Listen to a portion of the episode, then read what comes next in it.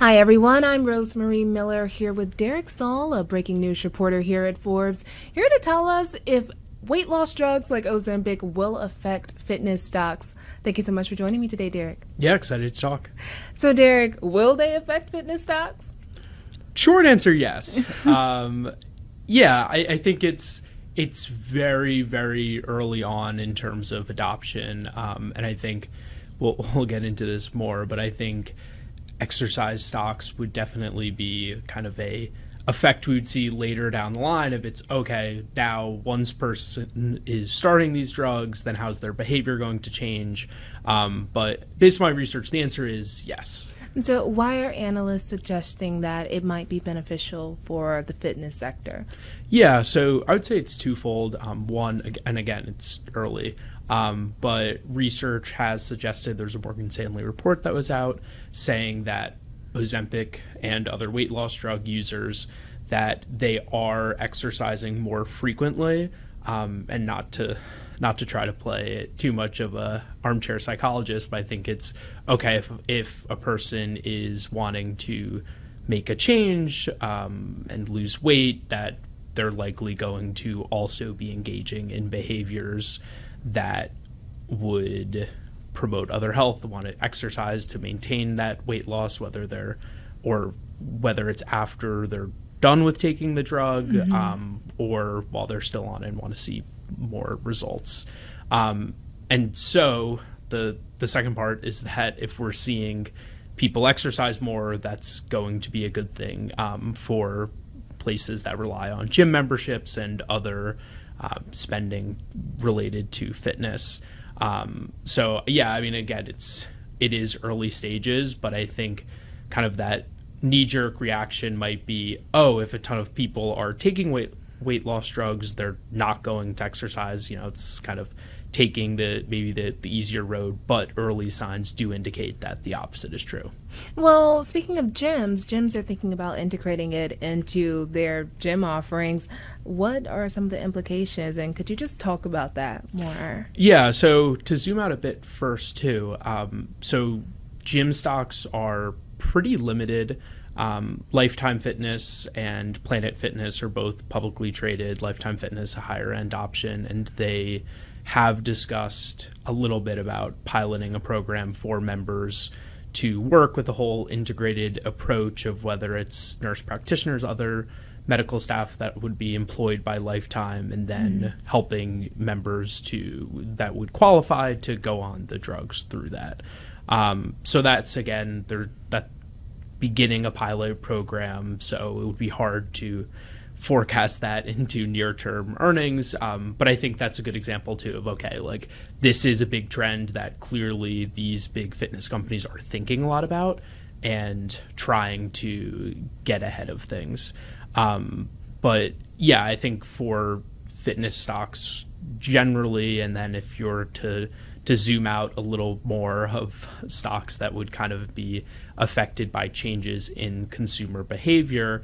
Um, this is something that's starting to starting to drive discussions, um, and you're you're starting to see it mentioned in earnings calls. But it is it's still very early stages again to kind of reflect in near term financials.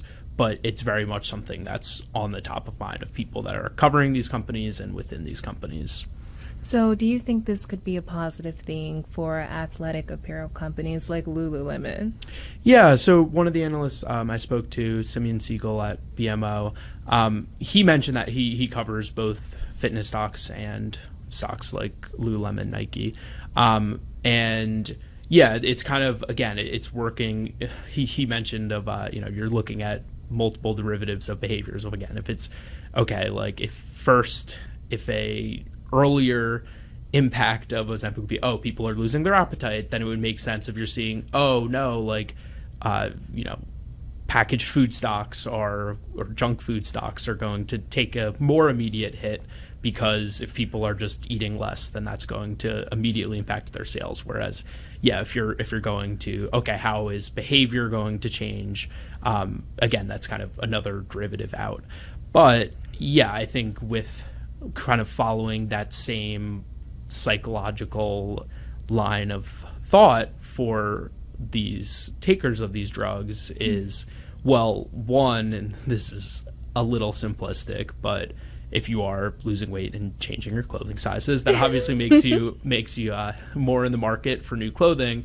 But I think it's again if if we are seeing that people that are taking these drugs are more focused on fitness um, and more focus on their physical appearance, um, that they likely would be turning of okay, I'm gonna get in on the athleisure craze um, versus you know okay, I'm going to dedicate maybe the, the same amount of my clothing budget to to just straight work clothing or jeans. Like you know, you're you're probably going to want to get clothing that would reflect uh, those changes in lifestyle. That's true, but Lululemon ain't cheap. I'll say that. No, definitely not. but also, you know, there's some stretch. If you're going down sizes, you want you want something that'll go down with you a little bit, a little stretch. Yeah, and I think, uh, I mean, it's funny you mentioned with Lululemon being expensive, but um, uh, another analyst that I talked to at Piper Sandler, um, Korinne Wolfmeyer, she mentioned how especially people where if it's purely for weight loss, if it's not covered by insurance, um, if you're willing to spend a couple thousand dollars per month um, on a drug, you're probably uh, have enough money around to be spending more on luxury treatments. Um, and I think going back to fitness topics specifically, mm-hmm.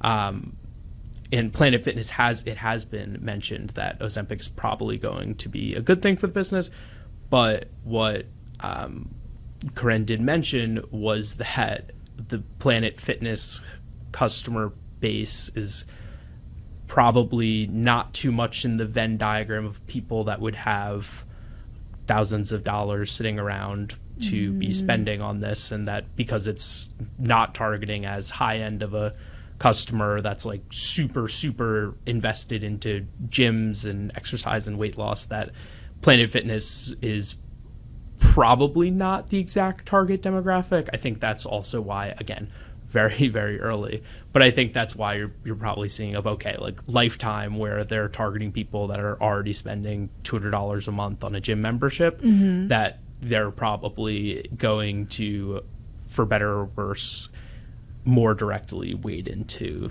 the situation. That makes sense. Well, Derek, how has uh, the sales of weight loss drugs, how's that contributed to the valuations of pharmaceutical companies?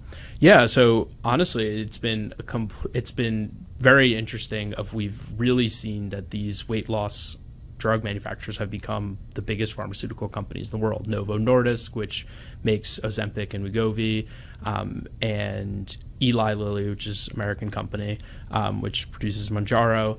Um, they've seen sales explode pretty exponentially. Um, I know Ozempic sales are up 58% year over year. Um, profits for the company as a whole have exploded. But I think what's been very interesting too is there's um, been a decline in sentiment for COVID vaccine makers because as they've seen profits and sales related to COVID products decline, like Pfizer. Um, and in turn, we've seen Eli Lilly and Novo Nordisk, um, which is based out of Denmark, um, explode, and they're worth hundreds of billions of dollars and um, very much on the, the upswing. I think both of their stocks are up about 60 to 70% over the last 12 months, which uh, well outperforms the broader market. Yes, it does. Well, thank you so much for joining me today, Derek. Thank you so much. Absolutely.